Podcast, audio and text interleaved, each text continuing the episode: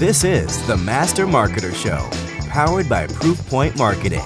Each week, we explore the mindsets, skill sets, and tool sets the top B2B marketers use to drive results. Gain actionable insights, one masterful, revenue generating success story at a time.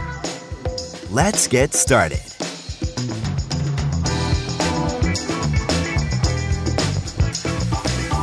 Hey, everybody, welcome back to the Master Marketer Podcast, where we talk about the mindset, skill sets, tool sets that drive results. And today we've got James Furbush with us, who is the VP of Marketing at Access One. James, welcome to the show.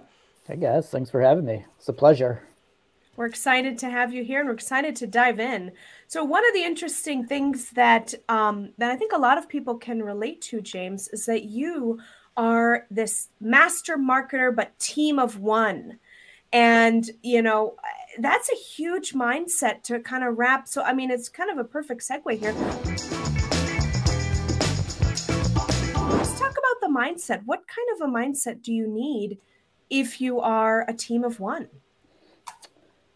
Um, I th- yeah, it's a great question. So I, I think uh, for me, um, the biggest mindset you can have as a team of one is um, I think honestly just sort of having that sort of scrappy mentality. I think the hardest thing is um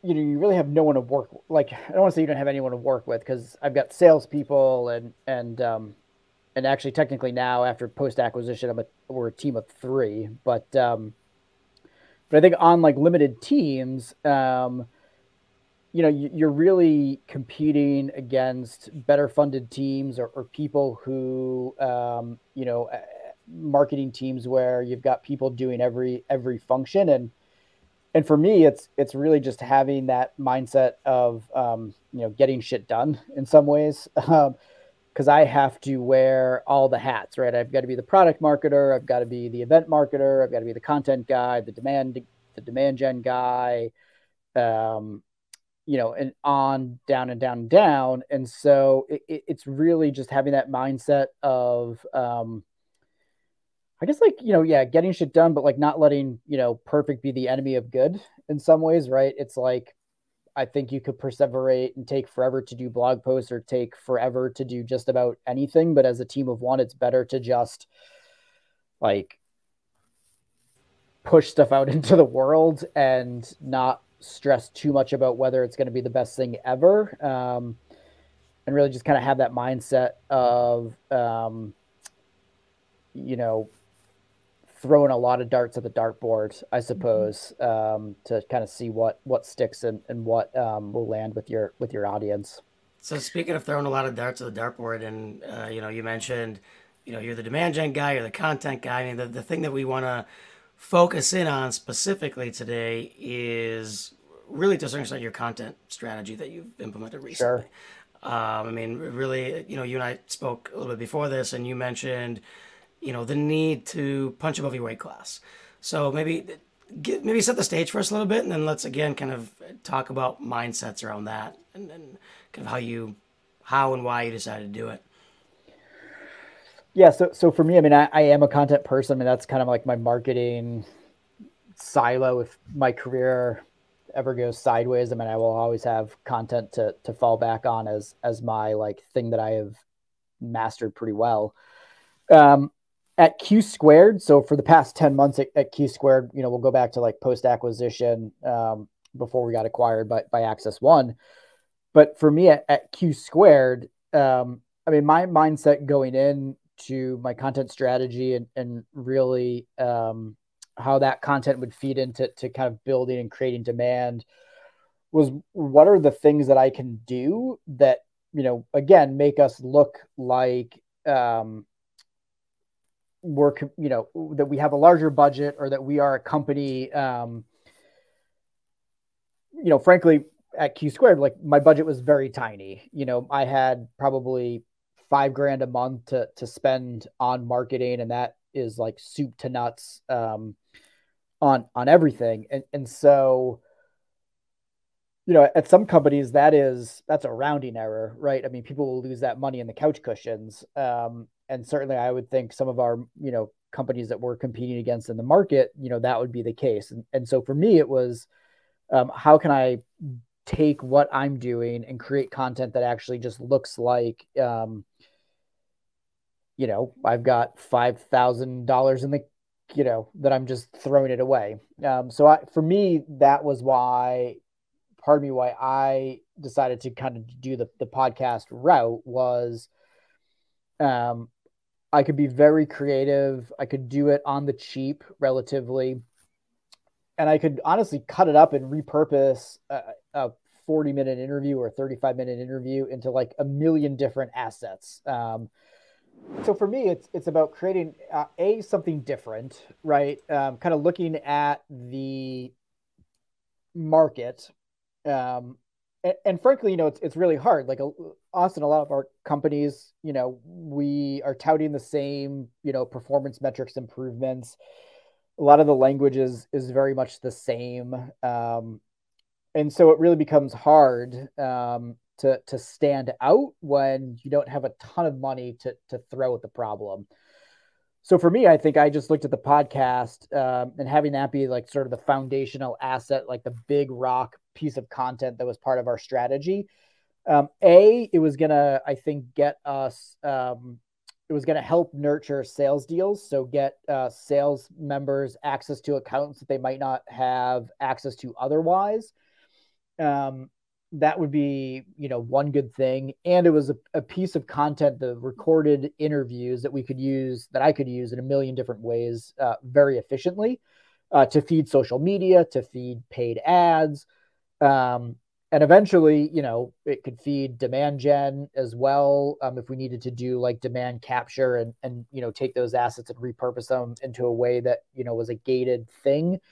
Um, I thought it was going to give us foundationally uh, more material to work with in, in order to, to do that long term. Um, so for me, I mean, as someone who had never done a podcast before, I think it just um, it kind of seemed like a no brainer, especially when I looked at like the market. You know, healthcare podcasts in general, I think are um, it's a lot of like doctor influencers or it's like trade pubs who are doing paid like they have a podcast, but honestly, it's just like a paid you know media vehicle. So I honestly thought there was like pretty good opportunity to bring something different and unique um, to market. And that I also thought would be something that would help us stand out.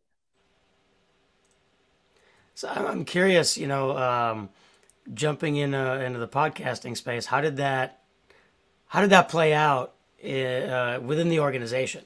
Because that's that's one of those where it's like, well, how are we going to measure it? Well, we don't know, right? It's well, yeah. and, and, I would take that one step further and say, like, what was the mindset? Because it sounds like your mindset was, how do I maximize my budget? And in your words, punch above my weight class. You know, show up looking. You know, we've got the peacock feathers all all flared out, and we look like this big mighty marketing organization. Yeah. But um, but what was the mindset? You know, when you brought that up to your to your colleagues or your your um, you know your your bosses and say, "Hey, we're going to do a podcast." What was the mindset that you were up against?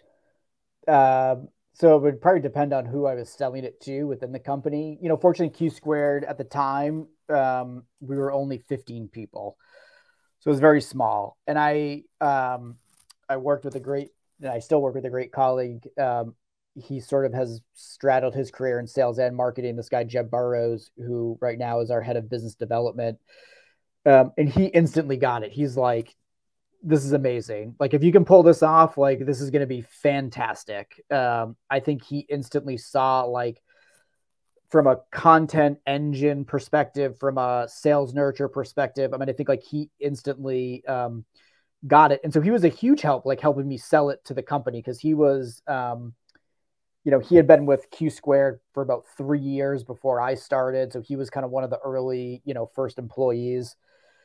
So that was great. Like having, like finding that champion and having that champion who could help me sell it to um, our founders and senior, senior leadership, um, I think was huge. Um, the, the biggest thing was when I did it, um, I think people were a little bit skeptical. They were like, all right, I, you know, we hired you and we're going to trust you. This is maybe outside of our comfort zone, but we're going to, you know, we've hired you for a reason and we'll, we'll put our trust in you. Uh, the funny thing is when um, I initially kind of rolled out like the editorial calendar and I'm like, okay, like we've secured all these guests and da da da. da and here's here's the thing. And I remember like my CEO was like, oh, like this feels like a lot of effort. Like I thought you were just gonna do like one interview. And I was like, no, Bill, like it's a podcast, like it's an ongoing thing. Like once you get on that like hamster wheel, like there's no getting off. Like this is not just like one interview. This is like if I had the budget, I would be doing this on a weekly basis. Maybe like, right. you know, um, I would be doing this as much as I, I could. Um, my bandwidth is probably going to allow us to do like two a month, but like we're going to start with like two a month. We're going to start with what I can do. Um, but we're gonna like crank on this because this is gonna feed social. And and then I think like eventually the light bulb went off when um, you know eventually they started having acquisition talks and, and the company who did acquire us they were like this podcasting you have is like really great. Like how are you getting these guests? And so then I think like that was also like an external validation as well that it was like oh holy shit like you're getting an hour time with like the CEO of Jefferson Health. You're getting an hour time with the CFO of so and so and you know the head of Rev like we started like lining up like some pretty great guests and I I think then that that's when like the flip switch when they're like, "Oh yeah, like you're getting time um with these like incredible accounts that like we're going after and trying to sell to." Mm-hmm and now you're doing a thoughtful handoff to introduce that person to the salesperson. So now like they're getting a warm introduction if like they haven't been able to do that in the past.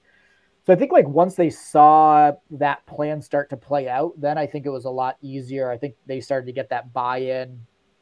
Um you know one of our sales guys you know came back and um, we had another salesperson david who was like really great with like let's get this person on like he obviously saw this as a way to like engage his accounts and like his territory and so he was instrumental in like getting a lot of a lot of guests for the show. And he came back and he's like man i wish it was as easy to get um, someone to take a demo of our product as it is to get them to be on your podcast. And at this but at the same time and so like that's like that validation where it's like look, no one wants to like be sold to, but as soon as you flip it to like invite them to be a guest on this show and be part of this experience and thing that we're building, we can then leverage that to eventually sell to them. And, and we've done that, right? Because then it's like, hey, right. would you love to see what our product can do? Like, I'd love to just show you, love to get your feedback. Um, and so then I think sales guys have then leveraged that um, in a way that's beneficial from them for them um, so it did take some time. It wasn't like an overnight. Um, it was it wasn't an overnight thing. Uh, it wasn't an overnight success, and I don't think like people fully bought in right away. But I, I think you know they they hired me. I think they had the trust to to do that. Um, I think it helps that at the same time I was doing the podcast, I was also like, okay, guys, and I'm like doing LinkedIn ads to try to get you demos, and I'm doing you know InMail stuff and doing all these other things um, that like we're layer like laying this foundation. But I think from the get go, like I sold the founders that was like, look, you guys have not done any investments in marketing, mm-hmm. so there's like a whole shit stuff that we got to do at the bottom of the pyramid, like before, like like you're not even being indexed by Google. There were some like very basic things that like they just hadn't been doing. And so I think like going in from the get go to be like, guys, we got like a 10 month ramp up. Like we're going to do ads and we're going to do all this stuff. Um, but I think like I had that plan from the get go of like, here's how we're going to ramp stuff up. I think that made it a little bit easier where it wasn't like they were immediately like, have you closed any deals attributed to the podcast or have you closed like it was like no because you know we're doing all of this stuff and if we do it all right then like yes like long term five months from now or four months like we're going to have that awareness and i think like we will have created demand and you know, maybe like maybe we'll get a guest and, and like we'll close a deal um, as a result of that um, being on the podcast.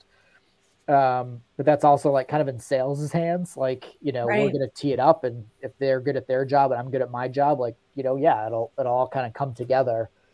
Um, so I think I I was like very clear about setting some of those expectations up up front on like I think just the work that we had to do in terms of like when you're starting from zero, there's like a whole lot of stuff um, that we needed we needed to do, and I was kind of doing those things in parallel, and, and so I think because of that, it gave me like the bandwidth to like also have this like podcasting over here that um, you know they were kind of like willing to like let me run with that. Um, yeah, know. yeah, I think that's there's two things from everything you said that I want to highlight uh, from a mindset perspective. Uh, one is not your mindset, but the you know executive leadership mindset, which is I think it, it says a lot where somebody can say, "Hey, you know what? I don't. We hired you for a reason. We're going to trust you to do the thing that we hired you to do, right? Because there's you know there's a lot of this stuff out there about you know only work for the CEO who yeah. understands marketing, and it's like I think I think you I think you and I might have even exchanged some comments on yeah. LinkedIn about this. It's like, yeah, well, you know, it doesn't have to be that. As long as the person that hires you, like you said, trusts you to do the thing they hired you to do, great. They don't need to understand it right away. They don't need to be the best marketer in the world. Um, the other thing that I think is critical that you mentioned is you didn't just jump into the deep end, if you will, and said, okay, let's start a podcast without having anything else. You mentioned, no, let's take care of some of this low hanging fruit first and then have this kind of parallel work stream of we're gonna you know we're gonna run some you know paid search ads linkedin ads whatever it was you guys were doing make sure the site's you know indexed and optimized etc kind of capture the demand that exists as much as we can while we're building something else like get the get the base level of things going i think a lot of organizations, especially what we talked about, like kind of team of one type thing, they're trying to do too many things and they jump into the podcast or the events or the whatever. And it's like they don't have anything else going. And it just takes too long for those things to really impact pipeline because it does, right? That's a three to six month roadmap.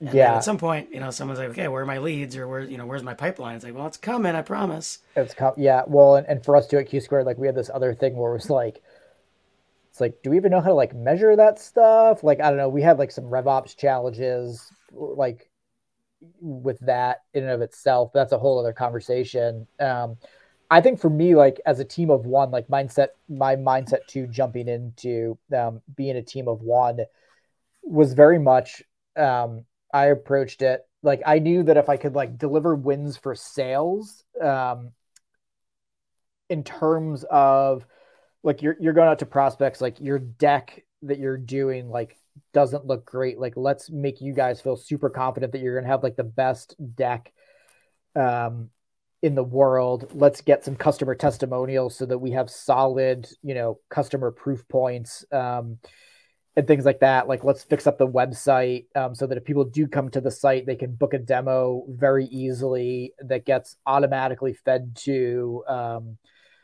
you know, that's not going to get lost in like the email shuffle. Um, yeah, that we can respond within 24 hours and, and things like that. And, um, and do some of those things. So I was very, yeah, my mindset um, in some ways, like from the beginning was very much like deliver some solid key wins to your sales org and your sales leadership um, so that you can get the buy-in down the road for some of the other stuff that you want to do. I mean, I didn't launch the podcast. It was probably, I think I was three months into the job. Um, they hired me. I was three months in. We had, um, it was funny because this was back in 2021 and, and so this was still like weird covid times like should we meet up? Should we not meet up? And um, our sales head of sales peter was like we're gonna have everyone to my house. We're gonna like wear masks we're gonna like do like a mini sales kickoff you know kind of thing. And so it wasn't until that july or whatever like at the sales kickoff when i like even presented like okay like now that we've got you guys in good shape for like when you have to go like nurture prospects and you know we now have some some good customer stories and all this stuff I'm like, now we're gonna like turn on the the jet engines. We're gonna like do this podcast and launch it. We're gonna like do paid ads and we're gonna start to do like all these other things where we can now like really build demand and, and all that stuff. So yeah, my mindset was like deliver wins for sales so that they'll love you, and then hopefully that'll give me the, and it did, but give me the rope to, you know, I feel confident that I could also say, and now we've got this podcast thing we're going to do, and that's going to be yeah. our content strategy, and you know this whole other thing. So, um, well, I I would love to talk about skill set because you you really shared a lot about the mindset which was which is really great and i think it's important when we start something new uh, and and in this case the podcast was very brand new for for your company. I don't know if it was something that you had done in the past. Yeah, right so so setting that mind you know having a mindset communicating the objectives com- communicating what people should be thinking about like hey you know setting setting the expectation is really important. But then you know we want to talk about skill set said right now that you had never done a podcast before yeah. so how did you level up your skills what you know what resources did you use what t- tool sets is the next thing so we'll talk about the tools sure. that use yeah. but but skills you know how did you go from okay my mindset is i need to deliver wins for my team i'm a team of one and i've got to produce content and i've got to punch above my weight class so we're going to start the podcast to then skill set how do i actually produce a podcast so tell us a little bit about your journey to upskilling to be able to to do this yeah i mean i think i had like the fortunate um the fortunateness, I suppose, where you know I'm on like LinkedIn marketing. I'm seeing like these other people do. I'm like podcasts, and my mindset is always, I think, my entire life. And so I'm like, well, if so and so can do it, like how hard can it be? I could definitely figure that out. Um, I think I just, you know, I, I kind of talked to a lot of people. A lot of the skill set. Um, my background is in journalism, right? So my background, my early career, and um, and being a content marketer in some ways is is a lot of um, doing interviews, talking to people, um, essentially, sh- you know, learning things and sharing it with other people. And so I've I've traditionally done that from a written word perspective, um, blog posts and guides and you know reports and white papers and all that stuff. Um, and, and so but to me i was kind of like okay well this is basically just a, a recorded interview and um and you know i've been fortunate where i've i've worked you know at athena health where a video and um was a big part of our content strategy because um, our head of you know i learned under you know a head of content you know vp of content communications who was very invested in video um, i think he cut his teeth at like pbs um, and doing like documentaries and, and things like that. So I got to see like uphand like how you do like good interviews where you're um, you know asking questions in a way that you know translates well to to video and audio and, and things like that. So for me in those skill sets, it, it, honestly was just, I think, taking the sort of interview skills and, and the prep skills of, of, being a journalist and just applying it to a new medium. Um, and so that was kind of the, the first thing was, okay, you've done this a million times before. The the way you deliver it might be different, but um, you know, when you go in to interview someone, you got to have all of your questions ready. You have to have all your research and, and background done. Um, a lot of the new skill sets were okay, but I want my guests to feel comfortable. So how do I how do I be proactive enough to make sure that when my guest comes on the show, um, you know they're feeling like this is something that's team you know putting them in a place to be successful right so being um, proactive and sending the guest questions ahead of time making sure that they feel comfortable with the technology and the different stuff we're going to use to record the interview so so a lot of the skill sets we're, we're honestly just developing um, i'm not the most like proactive person i think um, you know, as a journalist, sometimes we we do fly by the the seat of our pants a little bit. Um, so a lot of it for me was kind of developing the skills to, um, honestly set set my guest up to to feel comfortable and successful. That we're going to have a good conversation. That um, it feels natural. That um, you know they feel comfortable and at ease enough in some ways to not feel robotic and, and all of that stuff so it, it was a little bit of just bringing that um, to a new medium and and um, and I think it's been successful so far. But yeah, I mean, I'm still honestly uh, learning in some ways um, on what makes a, a, good podcast in terms of like a format or um, you know how I do that prep or how I kind of sequence the questions and, and things like that or, or ask follow ups. I think um, it, it's really just kind of developing those, and, and part of it is you have to just get into it. Um, mm-hmm, mm-hmm in order to yeah. like gotta get your reps in. You gotta get your reps in, right? Yeah, it's it's like uh, you know it, it sounds bad, but um, no one's gonna be good right out of the the gate. Um, and so I think you know having some good guests who are very talkative um, and could carry a lot of the, the early load, I think was um, something that I learned that was valuable early on, where I could just kind of like have them come on and ask that initial question, and then like sit back and hey, that's what we're doing on the show here. so, so speaking speaking of getting good guests and skill sets, I think that's a. I'd love to hear about that. Like, what, how were you able to get the types of guests that you got? I mean, so part of it happened where you know my again my early career marketing was at Athena Health, which is uh, you know in the healthcare technology space. I mean, it's a pretty big, well-known brand. Um, you know, it's like the equivalent of like working for Salesforce in some ways. Um, you know, like it's just a, it's, it's, it's like a very well-known brand. It's customers love it. Um, and so when I was there, I mean, I was there for four or five years, and I just developed a huge network um, through content and um, and all of that you know, because we were doing guest blogs and, and, things like that. We had tons of um, events uh, that I would get to go and, and, meet people at and stuff like that. So I just had like a lot of ton of good contacts. And then beyond that, like um, a lot of the marketers at Athena that I worked with have moved on to other companies and, and I've stayed in touch with them. I mean, it's, it's a, it's a really great community and, and um, family when you work there in some ways and so almost from the get go, I was able to tap into my existing network, um, and I just reached out to a ton of people. Right? It's it's a lot of um, in some ways like building your own sales pipeline, like building a guest pipeline for a podcast. I had to like I set up like a, a little bit of like a like Trello board, um, almost like as a CRM for like managing um, like my guest pipeline. Um, we could talk about that in the in the tool section in a little bit.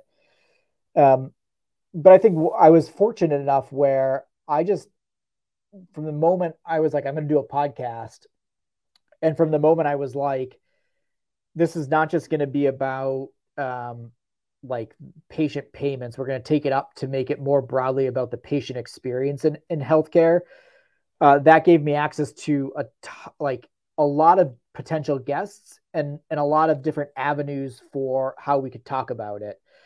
Um, so I, I, think part of it was like I secured a couple of early guests for my days at Athena, and they were big enough names in the industry where I was then able to leverage their names um, to get more guests, right? So then when I went out to guests that I didn't know, it was like, hey, do you want to be on this podcast? Like we've had, um, you know, person A, B, and C on there, the CEO of this health system and the CFO of this and the COO of, you know, this um, just to create the illusion of like this is something that you want to be a part of. And, and so a lot of it is again you know reading the trade like reading industry news. So you're kind of reading news and seeing who's quoted in articles or who is on um, doing you know presentations in um, in other um, at events and, and, things like that. And then like following up on linkedin and just kind of doing sort of the typical journalist thing where um, you know you're reaching out and and kind of figuring out how to get in touch with them and and saying hey i'm doing this thing. Like do you want to be a part of it? And making it feel like it's something that they want to be a part of. Um, so that that helped um, in, a, in a lot of ways for me. Um, and then the ball just got rolling. Then like sales got into it right? So then like all of a sudden like in the company it was like then it wasn't just me recruiting. It was like I had two or three other people being like, well, we should get this person, we should get that person. it's like, absolutely. Like, if you've got good guests, like reach out and make an introduction. Like, I will take it from there. Yeah. Um, and so then all of a sudden, that just like once the momentum started building, where we had like a few early wins, thanks to my time at Athena Health. And like, I mean, when I say that I tapped into my own network, I mean, I was able to get like, um, we haven't secured it yet, but like I had a coworker. He is now the chief medical officer at like Walgreens, right? And so like I was able to like reach out to him and be like, Kevin, like I'm doing this podcast, and he's like, I want to be a part of it. Like, probably got to jump through some hoops because I'm at Walgreens now, and they're a Fortune five company, and you know they've got PR, and he's like, we got to sell it to them because like they can get me on the Today Show, and no offense to you, but like like my time is better spent like being on the Today Show with uh you know Kathy Lee Griffin and whoever than it is to be you know spend an hour with you. But you know again like he's like if we can make it work, we'll make it work. Yeah. But but like then like you're able to use the, him and like these people like give that credibility. So I think you know what I would say to people who if they want to start a podcast like leverage sales because sales are out talking to people if you've got customer success, like leverage your customer success team because you've got customers who, frankly, um, that's an easy win. Like they're already a customer, right? So that that is like your your early easy win. Um, if you can get customers to just be on your podcast, like they're already your ICP, yeah. they already love your company and are doing business with you. Um, so chances are very good that um, your customers, if you can be like, hey, we're doing this thing, do you want to be a part of it? It's probably a much easier yes. And then once you got those wins, you know, you, sales can use that to, you know, get you some wins on their pipeline. And I think it just it goes builds from there. And then you know also like know your industry, right? It's like know who in your industry um, are saying interesting things. Um, probably one of the best guests I had, frankly, was a nurse um, who saw one of our ads on LinkedIn and like she reached out to me and was like, "Hey, I saw this thing. Like, this is super cool. Like, do you are like you doing a show for nurses? Like, you're talking about the patient experience. Like, how do nurses factor into that?" And I was like, honestly, Michelle, like, I love nurses. Nurses are at the heart of the patient experience. Like, I haven't really given it much thought though. Do you want to be on the show? And she's like, yes, like absolutely. And she was one of the best guests we've had. And like, she kind of just saw an ad that I used to promote the show and then like reached out and um, so I think there are like a million ways that like you could um, leverage uh, to get guests. I think it's just again like how how proactive and how creative do you want to be and um, and and really most people I found um, when you ask them to want to be on a podcast like they'll say yes. Like I think most people love being flattered if you are like, I want to hear what you have to say, like about your job. Um, they are really more flattered than anything else, and will will give you the time of day. Um, for sure, for so. sure. One one question, one follow up question on the skill set front. So you mentioned that you were bringing in your peers in sales and and other parts of the organization what skill sets did you feel that you needed to train your colleagues or do, or were they asking you hey i want to learn about this that the other you know i want to get involved in this. Um, did you have to you know was there a lot of training or, or upskilling that you needed to do with your with your colleagues?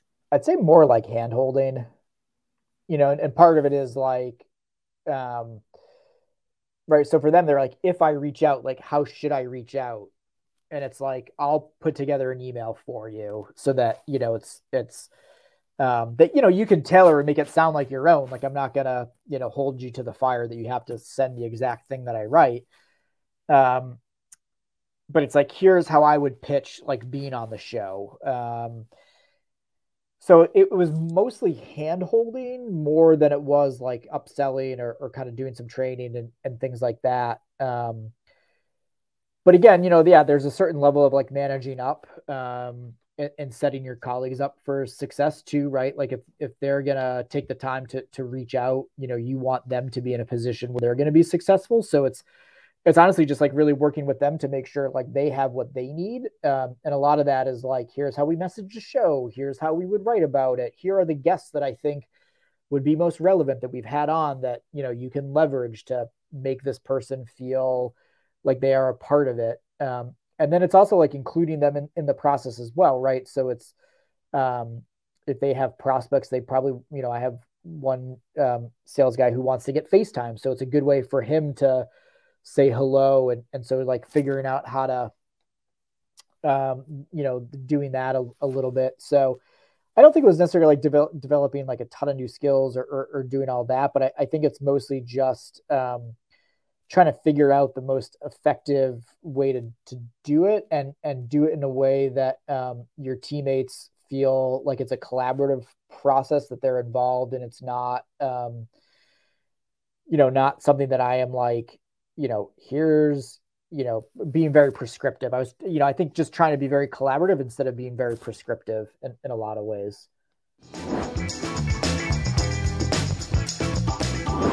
So let's let's talk about tool sets because you know this isn't this isn't a new uh, a, new initiative that you were doing.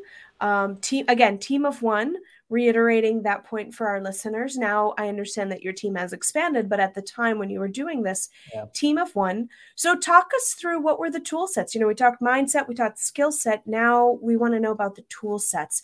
What did you need that you didn't have, or what did you have that you were able to leverage? Yeah.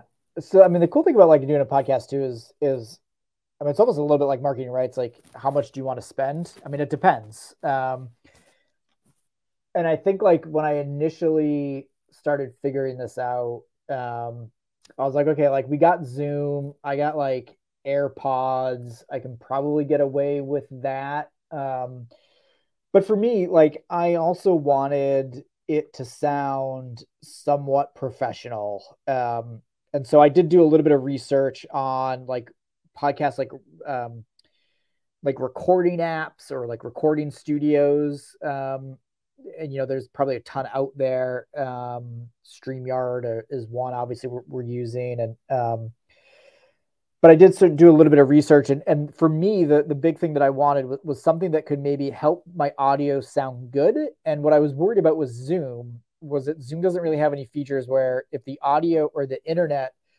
like dies um like helping to overcome sort of that um, aspect of kind of the remote world that we we were living in. So those were kind of like my big requirements and i, I wanted to find um, a way to record that would kind of help make it easy um, be easy for guests easy for me and, and give me some tools um, to make the audio and video look and sound pretty good. I ended up landing on uh, riverside fm um, and i you know forget the tier. They're kind of a product led growth company so they've got a couple different tiers. I ended up paying out of pocket. I think they have a free tier, um, but I ended up like paying for um, for them, and, and that's been great. Um, they record the audio um, kind of locally and then like upload it, um, and then they have some tools as well to like put together um, like from the video and audio files that get recorded uh, like the full 40 minute thing um, that you can do. So I, I, started with Riverside as like my recording platform. Super easy to use, super easy to get started, not terribly expensive in the grand scheme of things. Um, but just a lot of tools that I um, have been great. So th- that's been one tool that's been super effective um, to start with. So that's kind of like my foundational thing. Um, then the next tool that I use is Descript. So um, I will be an absolute champion for Descript. Uh, they don't pay me to say nice things about it, but I will um, say a million amazing things about Descript. Again, they have like a free tier, you know, expensive tier, whatever. Um, but Descript then has a bunch of tools that I use to make short clips with, uh, to produce a transcript, to clean up the audio, um, and make it sound even more professional um, and really to kind of do this like next level of um, spit and polish on the audio and video. Um, and we can kind of go into more detail on that.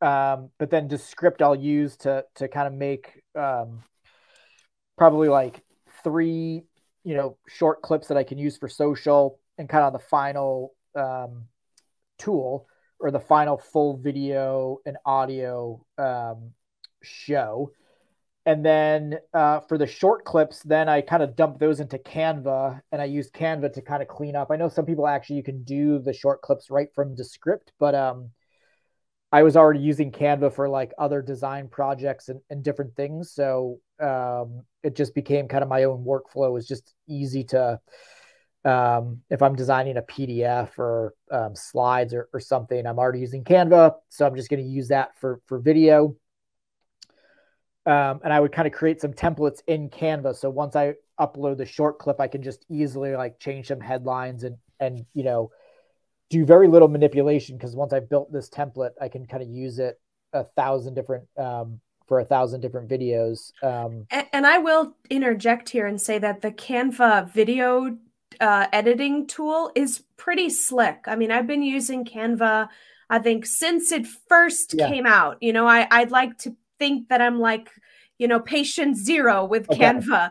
Uh, and then when they started with the video, I'm like, wow, this is pretty. I mean, it's pretty, pretty darn good, I have to say. And and you don't have to be a a video editing whiz to to make it look good. You know. No, I mean, the, the crazy thing too about Canva is if I wanted to even go.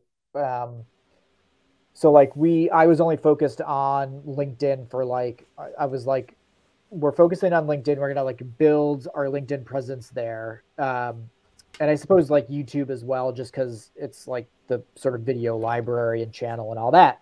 Right. Um, but if I wanted to easily do like a start like a TikTok account or like Instagram, Canva makes it super easy to take like a video that you make a 1080 by 1080 and then just flip it to the layout for like a the reels vertical. or yep. or TikTok. And so if I was actually like even more maniacal than I was, I could then even like have launched an Instagram and TikTok and had probably been like all over the place and probably stretched myself like way too thin and like burnt out and and uh, wanted to die.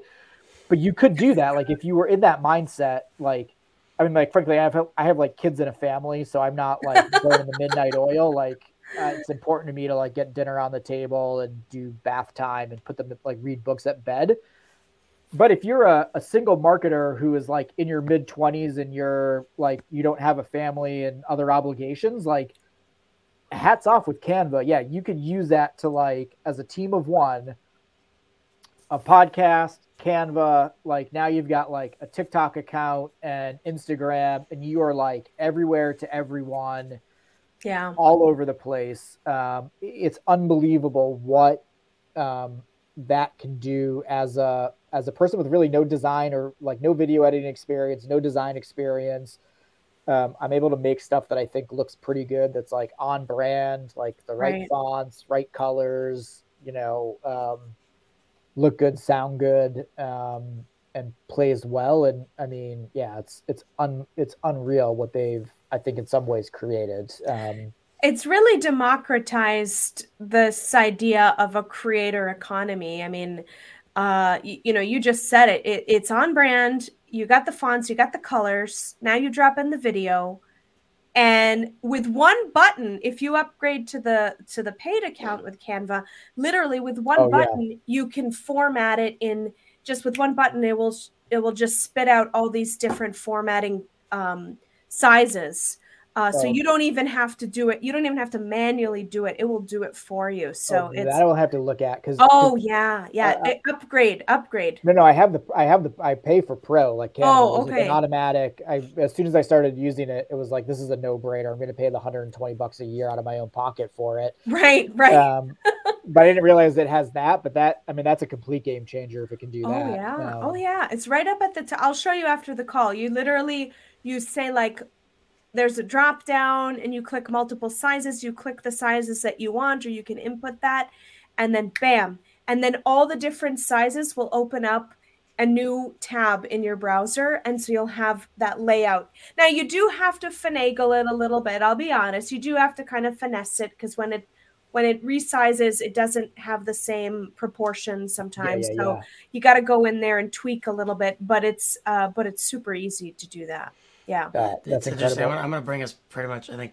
full circle back to mindsets really quick here. But everything we're talking about right now really gets at Gabby mentioned democratize. I think really what it's what's happening is, you know, at one point, whatever, say, three four years ago, let's just say, you could differentiate yourself by the level of production, and you still can. Like, don't get me wrong, like you can really professionally produce your video, but the that bar has gotten so much lower to be able to get really solid production quality. Where, like you said, it's a couple cloud tools and a HD cam, and now there's four, you know, 4K cams, and most people at this point, if they really want to, just hook up your phone for 4K, right? Like there's all sorts of apps out there that exist. You can get really high quality video. It's a $150 microphone. You can go a little more expensive if you want, right? It's not difficult to do high production. Then you pop it in, and as long as you have very basic skills, you can do some animation. It's you know on, on your in your videos, things like that, and you're done.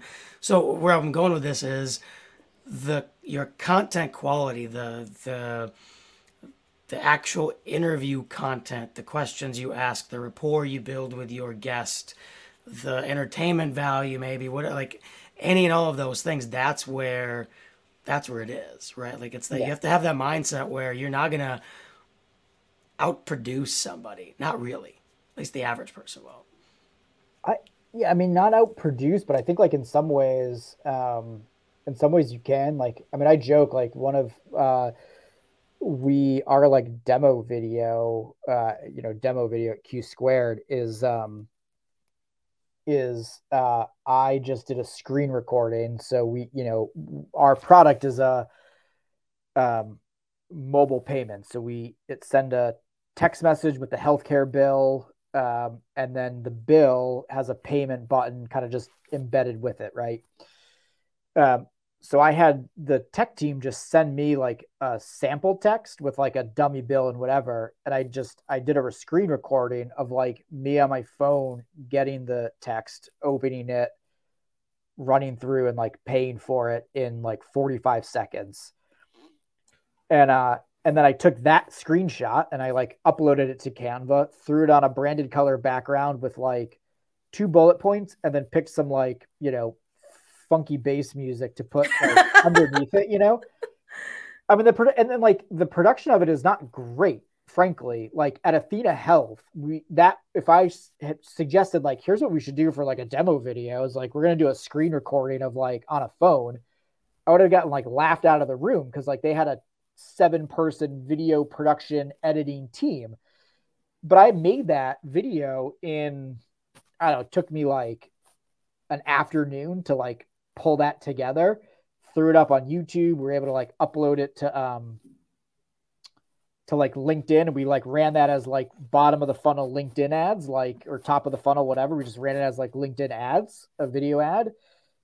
Like it did really well, like to people to see that, and we're like, oh shit, like this is what that is, and like right. here are the three big like selling points of it, like right in one thing.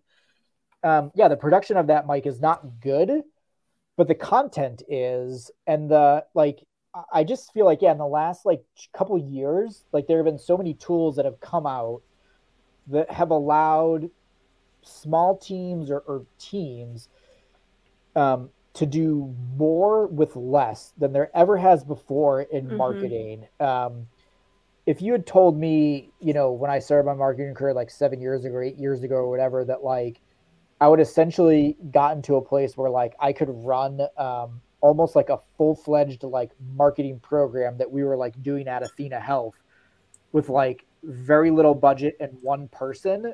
I would have like been like no way.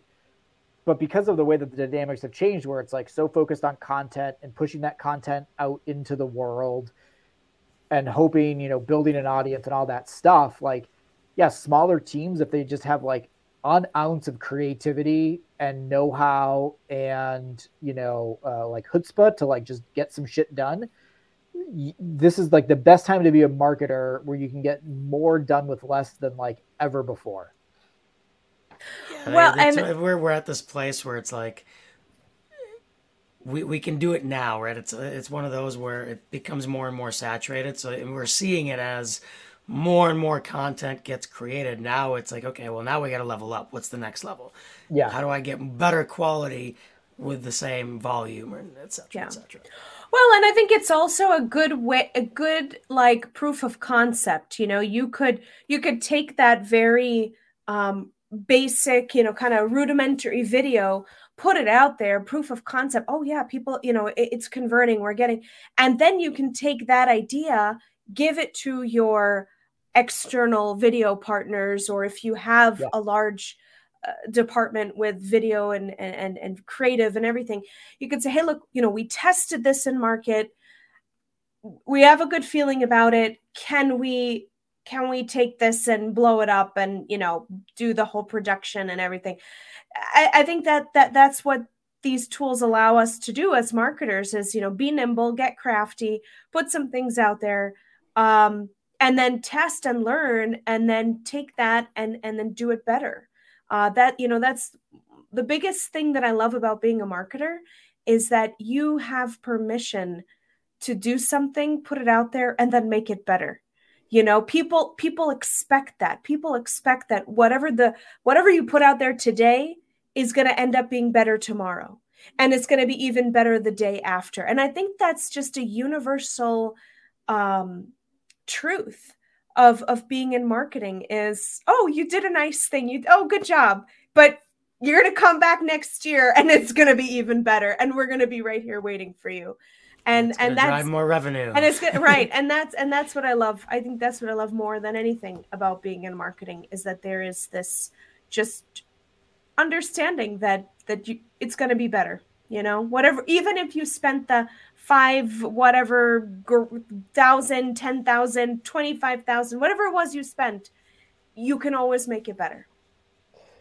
Uh no i i 100% agree um because again like i think with marketing it's like you're it's that ongoing conversation that you're having whether it's through ads or through content or or whatever um and those are always being sort of tweaked and played with and improved upon or you're learning um, learning stuff and kind of trying to figure out um, is this even worth optimizing? Have we optimized this the most we we possibly can. And um, and you know it's like for us it was funny. It's like at athena where um, you know we were had a newsletter and it was really read and, and all this whole thing. And we eventually came to the conclusion we were spending so much time like worried about like um like the subject line. Like we'd send the newsletter with the subject line and we'd like sweat over you know.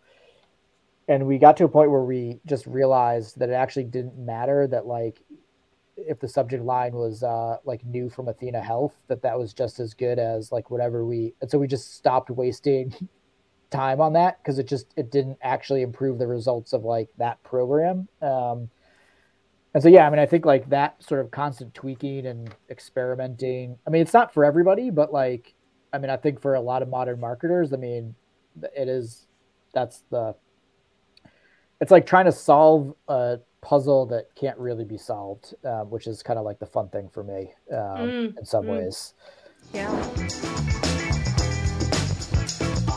exact mindset skill set tool set now let's hear about the results so You've got this podcast going, James. Tell us, what has it done for you so far and for your company? I'd like to think it played a small part in us getting acquired. So uh, we, in mid December, um, were acquired by a larger uh, patient financing company in the space called Access One. Um, and I think, um, you know, obviously that was a really great uh, sort of exit and end for the founders, you know, the, the people who started the company. I mean, they put four, five years of of really hard, dedicated work into into sort of building something great. And you know, not every company gets to that point. Um, and so I think you know, super happy for for them to to have such a great exit. And, and I'd like to think that um, a lot of the work that we did on on sort of the branding and and um, over the kind of 10 months, um, especially with the podcast, like helped play a role in, in sort of that successful exit. So um, I like to hang my head on that. Um, the great thing is that we're going to get to see, you know, now that we're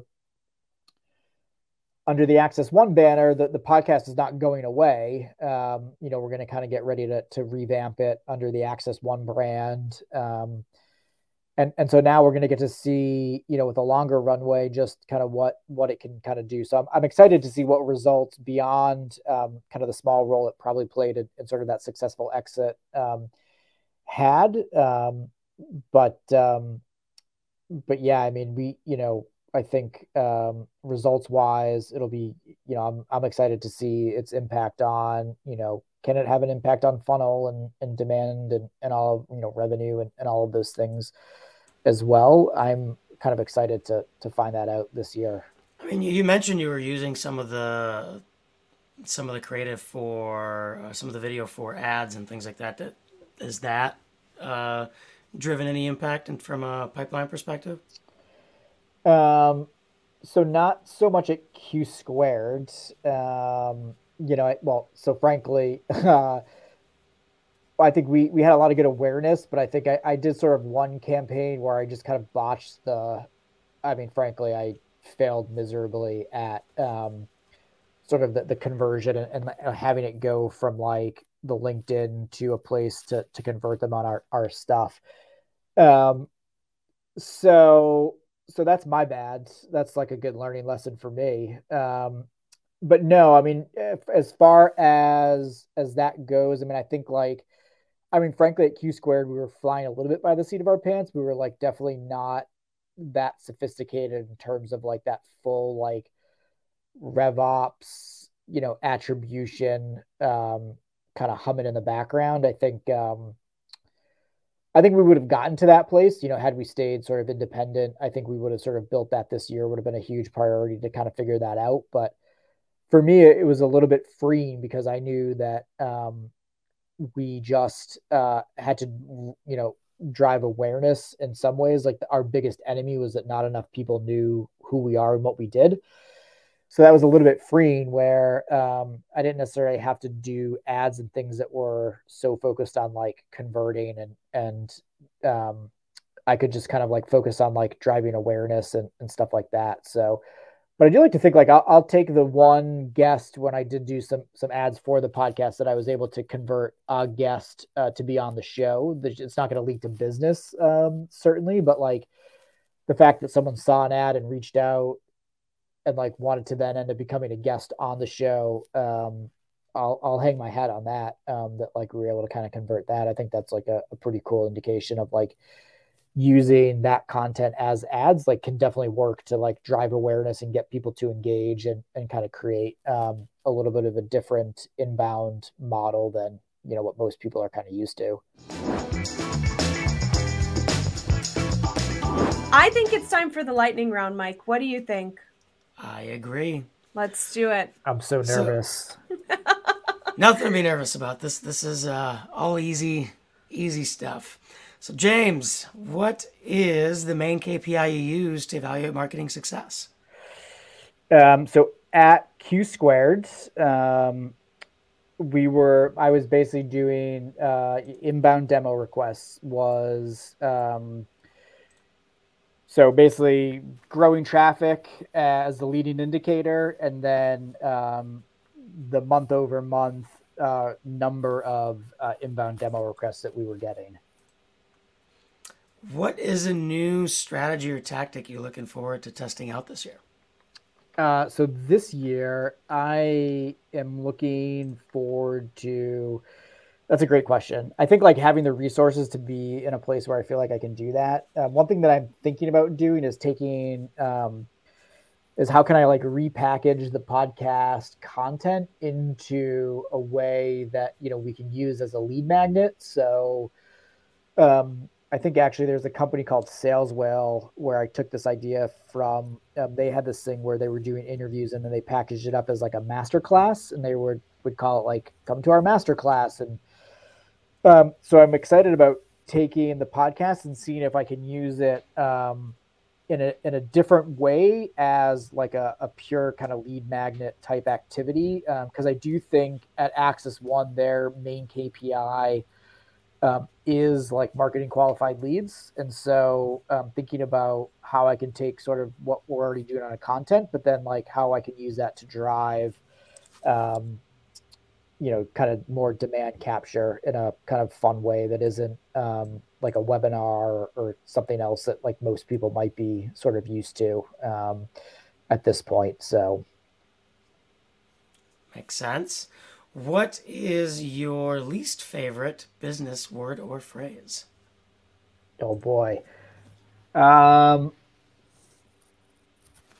Oh God. Well, so I I'm gonna go a little bit of an opposite way. I actually like really like bad business jargon. Um, like and i just like love how bad it is i mean everything from like let's you know put a pin so what's it. your favorite what's let's, your favorite piece of business jargon yeah um i mean i think like definitely like let's uh circle back um probably like the asshole in me my most favorite is like the like uh, when i get to send an email that's like per my previous email and it's just like I'm just forwarding like the answer to like that's like just see like three emails down if you read my email.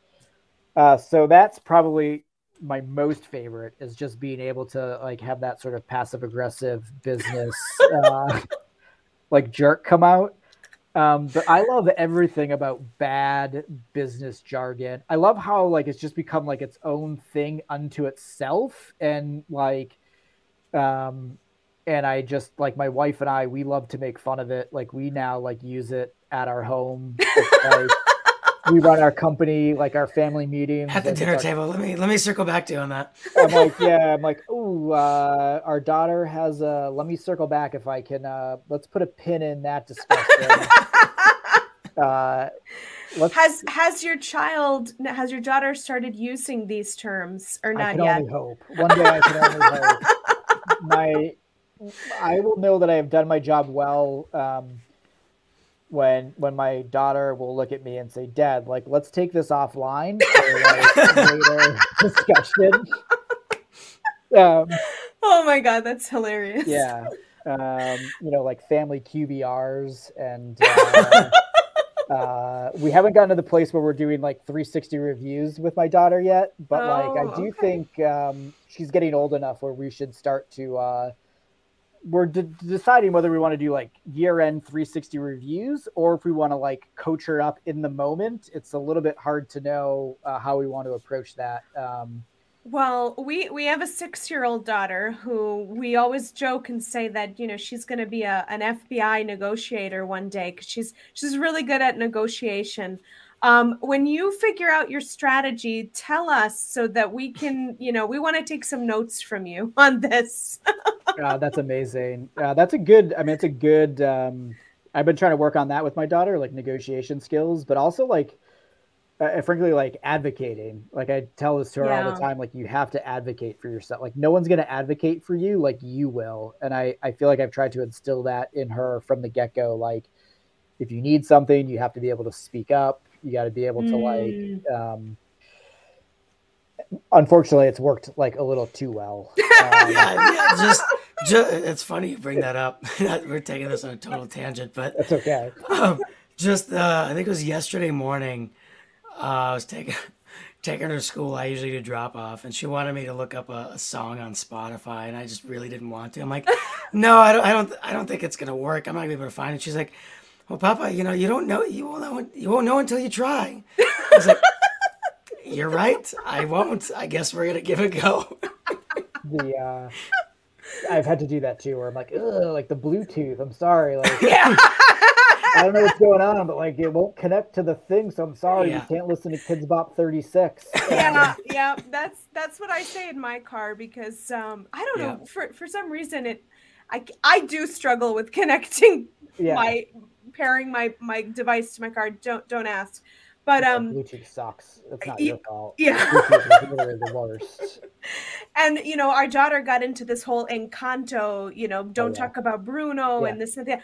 So whenever we would drive my car, we'd be like, "Oh, sorry, we can't connect Spotify." Well, lo and behold, Kiss KIIS or whatever the heck the Kiss 95 station, whatever the freak station it was. Yeah. Now they're playing Bruno on the radio. So now you can't get away from it. Now we can't, you know, and now she gets Everyone's talking about Bruno now. She's like, "Oh, well, but it was on the radio the last time." I'm like, "Well, I just don't know when it's going to come again." the uh the best is like having to explain what the radio is to like a 5-year-old.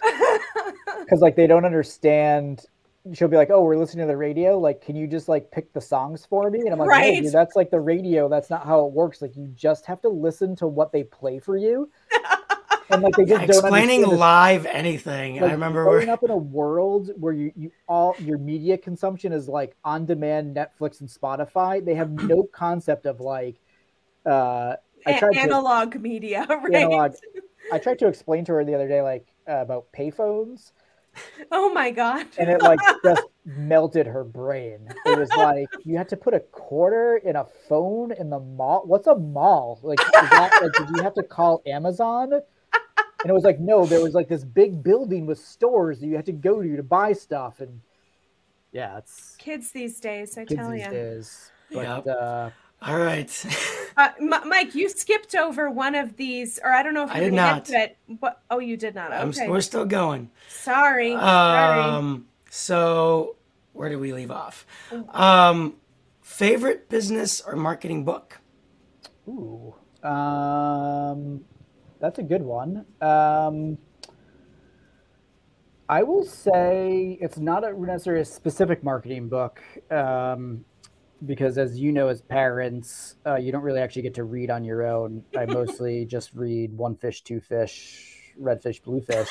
Um, but uh, i will say um, for me it's, it's it comes back to like writing. So like uh, uh, Strunk and White. So uh, E.B. White uh, wrote a book on writing back in the 70s. Uh, so E.B. White is he wrote Charlotte's Web, and you know mm-hmm. he is like, if you read any of his books, like you're like, man, like this dude could write. Um, it's he's so succinct. His sentences are like perfect. I mean, it is like just you know, um, go pick up Charlotte's Web and like just mm, uh, dip yourself in his language and how economical it is. But he wrote a book um, on writing. It was like his writing tips for like how to write really well.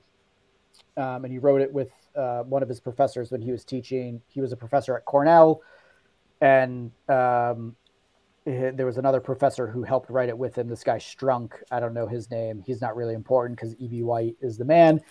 Um, but he's got this book, yeah, um, uh, and so Strunk and White, it's like just this famous book on writing. I turn to that probably once a year, um, uh, just to like breathe in uh, the knowledge that he, mm. he hmm. kind of shares on, on how to write really well. So I, I come back to that. Um, and then uh, Eat Shoots and Leaves is another good uh, book on writing. Uh, I really like like Stephen King's book on writing. I forget the name of it, but um, that's another one. So probably a lot of like the books that I turn to um, are mostly like writing based on like how to just be um, really top notch. But then I've started to dip my toes into marketing books. I'm reading Obviously Awesome um, by um, April Dunford right now. I'm like positioning, so trying to like break out of my cocoon and and do that. So I'm going through that right now, and that's really good. I mean, I don't didn't really know much about positioning before reading it, so like that's been kind of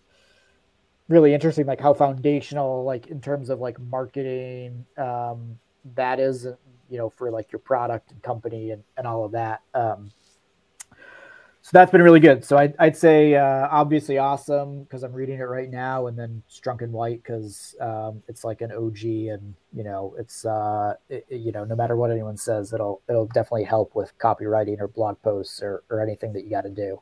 Awesome. I have, to, I have to add that one to the list. Yeah. Um, wh- what is a marketing best practice that you hate or that you think needs to needs to go?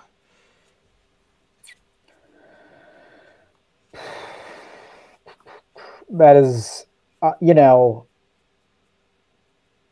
yeah, I think being so KPI driven um, in some ways, like I think, I think like having so much data is obviously good. Um, as far as like, you know, being data driven and performance driven and all that. But but I do think to some degree, like it, you know, you can overly kill yourself where you're like testing, you know, A/B testing this and that, and you know, seeing which one wins. And um, like I, I do think in some ways having so much access to data, I mean, it's good and it's it's bad. Um, and I think sort of that that best practice of like relying so heavily on it, where you're taking a little bit of the art and fun out of it. Like, I mean, some of the best marketing stuff that that happens is because someone just said, you know, fuck it, let's throw this against the wall and see what happens, and um, and and kind of create something fun and memorable, and and you know maybe they wouldn't have done that if they were um, being so you know driven by kind of the metrics and the leading indicators and this that and the other things. So.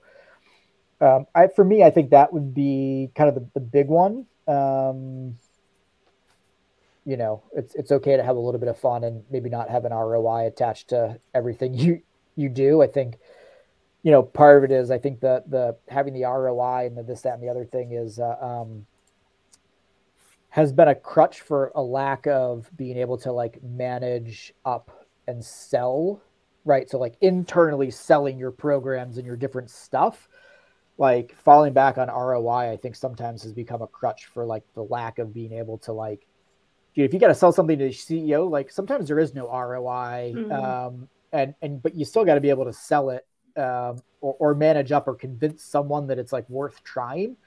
Um, and and sometimes there's no like ROI or, or hard numbers that can be attached to something to to justify um, doing it. So right, yeah, for sure. I think what we talk about this a lot internally, which is there's this over reliance on the quantitative side of things. And I think it's that qualitative where, you know, you might not have direct attribution, but you can, there are other ways to measure and other ways to understand whether something you're doing is being effective or not. Totally. I think that's, it sounds like that's what you're talking about. I mean, that was so much more succinct and well put than I clearly just said, but yeah, that's, but to a T. That's what I was trying to get at. Yeah. Um, Let's do. We have we do bonus question. Yes. Bonus. So, so tell us something. Uh, what's something about you that most wouldn't know? Oh God. Um, I mean, I'm a pretty like open book. I think um, there isn't anything. I, you know, I I think um, if you just know me from LinkedIn, um, I would say the one thing that is surprising to people is um, I uh, I like hate most people, but like people tend to really like me. it's like this weird, um, like uh, I remember. Is it weird that I can relate? yeah, like it's it's uh, I don't know if that makes me like a more of like a cat than a dog or something, but um, I remember one of my coworkers at a previous job was like, "Man, James, I was so intimidated by you for like the first six months." I'd be like, "Why? What? Like, I'm like the nicest, easiest going person." And um, and she just, "Well, you just like never talk to me." And I'm like, "Well, I mean, I didn't have a reason to. Like, why would I? You know, like, I'm not going to go out of my way to be nice to you know uh, just because you're my coworker." Um, but yeah, so I think that's that's kind of um, is like me in a nutshell. Like I I am like uh, I can be kind of like very uh, uh, hard to hard to read sometimes, but um, I mean most people end up I'm I am a people person, and most people end up like loving me um, quite a bit, even if I I'm generally like an introvert and like uh, just generally don't want to have to deal with people uh, on a daily basis. So fair enough. That's a good one. I don't know. I mean, I like hiking. That's like, but you can tell that from my LinkedIn. Um, all right. I have a question for you here, James, because in your bio, you said that you have a lot of opinions on things like coffee, beer, oh, and music. Sure. So I want to hear some of those opinions. What are your opinions on coffee, beer, and music? Uh, That's a lot of opinions. You got to pick one. Yeah, I'm I uh, I'm very opinionated, but they're all not strongly held. Um, okay. So what I what I tell people is uh, I um, like I'm not like uh, you know like there are some like craft beer people that like you'll go and and they're like, I'm not drinking Bud Light. Like, I gotta go. Like, it's like, dude, it's like we're at a party. Like, we're drinking Bud Light. Like, knock it off. Um, so I am, I am not like a jerk about my opinions. Where you know, some people are like, I'm not drinking Starbucks or like Dunkin' Donuts. Um, I will, but if you're at my house, like I'm definitely, uh, I'm definitely making you like uh, pour over coffee in my Chemex with my gooseneck kettle that's been imported from Japan. And I've got the coffee scale and, you know, and it's going to be all on point um, with, with that whole thing. So, um, yeah, I like, you know, it's, it's like, especially in the last two years where, um, you know, uh, you got to find the little ways to like enjoy your life and treat yourself. And, and so I think like, you know, sometimes like that morning coffee ritual, um, has, has been one of it. Um, so yeah, I definitely enjoy a good like single origin pour over mm. uh, cup of coffee. Um, yeah, for craft beer, you know, beer again. Like I worked at Lord Hobo, um, and so I'm definitely like a kind of craft beer beer person. In, in Massachusetts, we have a ton of like exceptional breweries. Um, but yeah, I mean, I but I am more than happy to drink, you know, Miller High Life and the champagne of beers, and and uh, um, as much as I am going out to find like, you know, paying $30 for like a four pack of um, something, which is can get a little bit absurd in, in the beer scene. Um, and then as far as music, I mean, yeah, I used to go to concerts a lot, but I mean, it's been two years. I think the last concert I went to was I went and saw uh, Carly Rae Jepsen at the Massachusetts State Fair, and that's like the last co- concert I went to before the pandemic.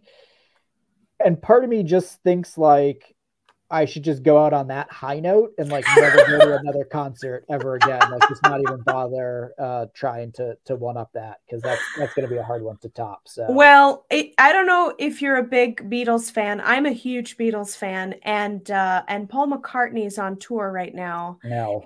Yes. And he's coming to Boston. He's going to be in Boston. Yeah, he's playing Fenway Park. And Fenway so, Park. Fenway uh, Park. I'm having a hard time. So, like, my dad is like super Beatles. I mean, that's like all he listens to. Yeah. Uh, just about. And so like I've been dipped in the um the religion of uh the Fab Four. And yeah. uh so part of me is like I'm kind of wondering it's my dad's 75th birthday this year, and I'm I'm kind of wondering if I should get try to get some like Paul McCartney tickets at uh Fenway, but he's got some health issues, so it's a little bit like is he even up for that? Like that might be like worth more trouble than it's than it's worth. But um, yeah, but that would be uh, yeah. I mean, some of those old timers, dude. I hear Paul McCartney still puts on a mean show. You know, I I uh, it's my bucket list dream item to be able to see the two fi- the two remaining Beatles in concert. So Ringo and and and Paul, Sir Paul um, our daughter got indoctrinated to to the Beatles too, and and she she loves the Beatles. When she was about three ish, two ish, three ish, um, she could she knew who each of the Beatles were. She could okay. pick them up in a video, like in a picture. She could see, oh yeah, that's Paul George. You know, yeah. she knew. And then she also she has a very good ear for music, and she would listen to their catalog and know who was singing that's impressive. Right? I feel like i i feel like i did my job as a mom at that I, point. I think you could just like retire just like hang out like the and just like call it just like walk out leave mike with the kids like you've done your job. I um, did it. Good, good luck. The rest is on you. So are you gonna go see? Or are you gonna try to see I would love to, love, love, love to. The problem is, like, we have an. Inc- I was just no. looking at our calendar. We have an incredibly busy no. spring and summer with travel. We have a lot of business travel and personal travel.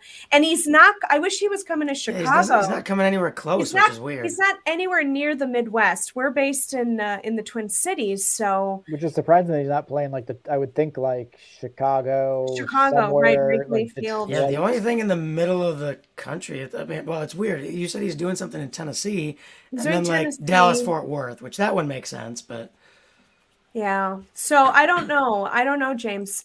We have a busy. Uh, our five year Proofpoint anniversary is in June, and we have a big shindig happening in the Twin Cities in June. And so his tour is like right in smack dab in the middle of all this travel and things that we have going on. So, but I, but I'm also kind of thinking to myself, I don't know how many more opportunities I'm going to have to be able to see a Beatle alive.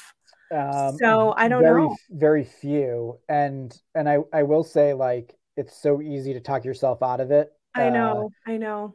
But he, he, I mean, he might not do that many more tours uh, because he's got to be. 80? He's in his 80s, I believe. Right. Um, yeah. And and I just think about this too, like all the concerts I never went to, and then like it's just gone. I made the effort to go see Paul Simon on his final tour, and I gotta say, like that, I mean, was pretty spectacular. Um, I mean, he literally played like all his hits, and you're like, oh my god, this guy has like one fucking bop after another. Yeah. Uh, and uh, and I will not forget that show.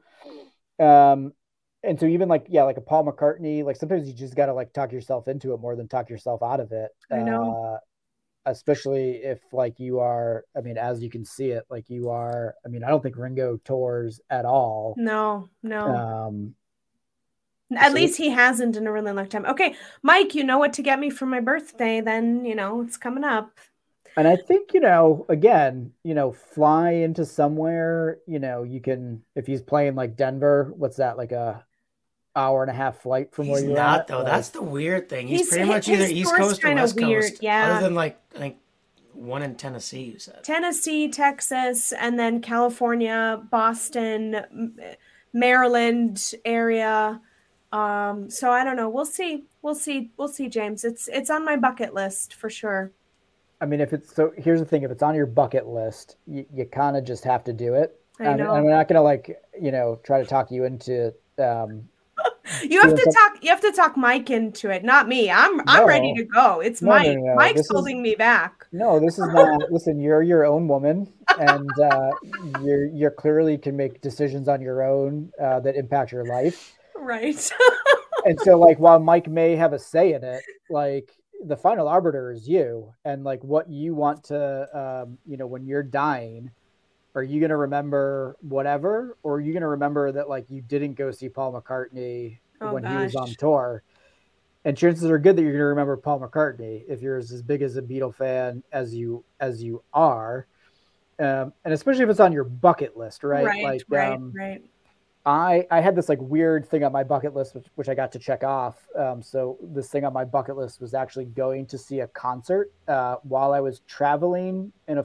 So this is going to be like a really weird bucket list. So this is actually kind of getting to, to like your first question, but it was um. My bucket list was like I want to go to a concert with like an artist that I love while I'm traveling in a foreign country, but then like find out the concert is like that day, and I've got to like just go to the just concert go. and whatever. That's like and, a very, very specific thing. Very, yeah. very specific. Yeah, because when I was uh, traveling in Europe, um, I tried to go see Neil Young uh, when he was in France. I was like somewhere close by, and I was like, "Oh, I want to go see Neil Young. Like, we should go to this concert," and I couldn't make it happen and after that i was like man it would be really cool to like be traveling in a foreign country and like get to see like a concert like a big concert that you really um, love and uh, so i did get to check that off my bucket list. I was in new zealand uh, back in 2013 i'm a huge Neko case fan. I don't know if you guys know her or listen to her at all. No. Um, and she's absolutely spectacular. And um, and i was like looking at we like landed in new zealand. We were like in wellington. And they were having this big arts festival with a lot of concerts around the thing. And I was like, oh, holy shit, like Neko Case is playing at this like bar down the street, like from the hotel. We were, and I'm like, talked to my wife. I was like, do you want to go see like Neko Case tonight? And she was like, yes. And like we were able to get tickets and like kind of go see this um, uh, artist that we both love um, quite a bit. And it was the first time we had saw her like in this little you know, uh, small auditorium in in uh, in the middle of New Zealand, and uh, so I got to check that off. And and that's a story I tell, and it's something I will never forget. And my yeah. point is that like, I know. Okay, no I, regrets. I, no regrets. I have one life, and if it's meant to be with Paul McCartney. you got to make it happen uh, no matter what. I love it. I love it. I think we need to have another podcast that's just like marketers and music, you know, talking to marketers that love music because you're not the first person that we get on the show and then we just go on a rant about about music and and I think it, there's there's something there. So our next podcast will have to be, you know, mark talking marketers and music or something like that. Marketers coffee and music. I don't know. We'll we'll have to see about that. I like the angle as like a second show. Oh, we um, have like three shows. My God, I, I don't even know. It'll be like a fourth show at this yeah. point. I mean, My... st- stash it away, right? It's like you know, yeah, media company and all that. So um, who knows? Maybe, maybe we could eat hot wings while we're talking about music. And uh, did somebody good... did somebody just do some weird hot wings thing? I don't. Oh, I think it was the, it was the guys at BombBomb. Bomb Bomb did something okay. that was kind of like hilarious. Um, well, James, it was such a, a, pleasure to have you on the show today. I think we could have easily gone on for like another. Oh, God you guys could just geeked out about Paul McCartney we could have got, We could have geeked out for sure. I, I would have loved that. But um, but thank you so much for joining us on the Master Marketer Show. Um, how can people get a hold of you if they want to talk podcast or marketing your music? Uh, slide into my DMs on LinkedIn. Right, I think that's the that's, that's, what the young kids say, I right? think that's what the young kids say. Right, um, right. Uh, yeah, that that's it. I mean, I don't have like TikTok. I am on the gram. Um, I do carrier pigeons and smoke signals as well, but that's just for the people who really love me. um, but yeah, definitely LinkedIn. I think it's probably just the best. You know, uh, I'm happy to connect with with anyone. Um, I just reach out and say hi. Awesome. Awesome. Well, James, we will slide into your DMs and talk about music any day. And again, thank you so much for for being on the show. We love you. oh, gosh. it. Guys, thanks for having me. This was a blast. Thanks for joining us on another episode of the Master Marketer Show. We'll be back next week with more B2B marketing success stories. Visit our website, www.proofpoint.marketing, for the full episode library, complete with show notes, guides, templates, and more. Make sure to follow Proofpoint Marketing on LinkedIn and YouTube so you never miss an episode. Listen every Wednesday wherever you get your podcasts. Until next time.